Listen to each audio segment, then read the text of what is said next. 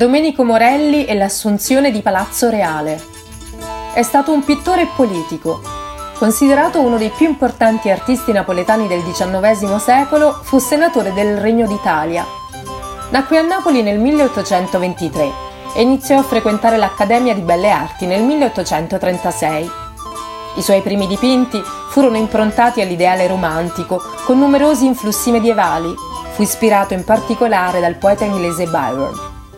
Negli anni 60, ormai tra i pittori italiani più conosciuti della sua epoca, fu nominato consulente del Museo Nazionale di Capodimonte relativamente alle nuove acquisizioni di opere, portando così il suo contributo alla gestione delle collezioni d'arte.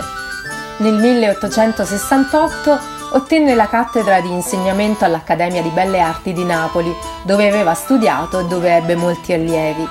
Si interessò anche a temi religiosi, mistici e soprannaturali. Infatti di questo periodo è uno dei suoi lavori più celebri, l'Assunzione del Palazzo Reale di Napoli. Tra i suoi lavori dell'epoca vi è anche l'eccentrica culla di Vittorio Emanuele III, conservata presso la Reggia di Caserta.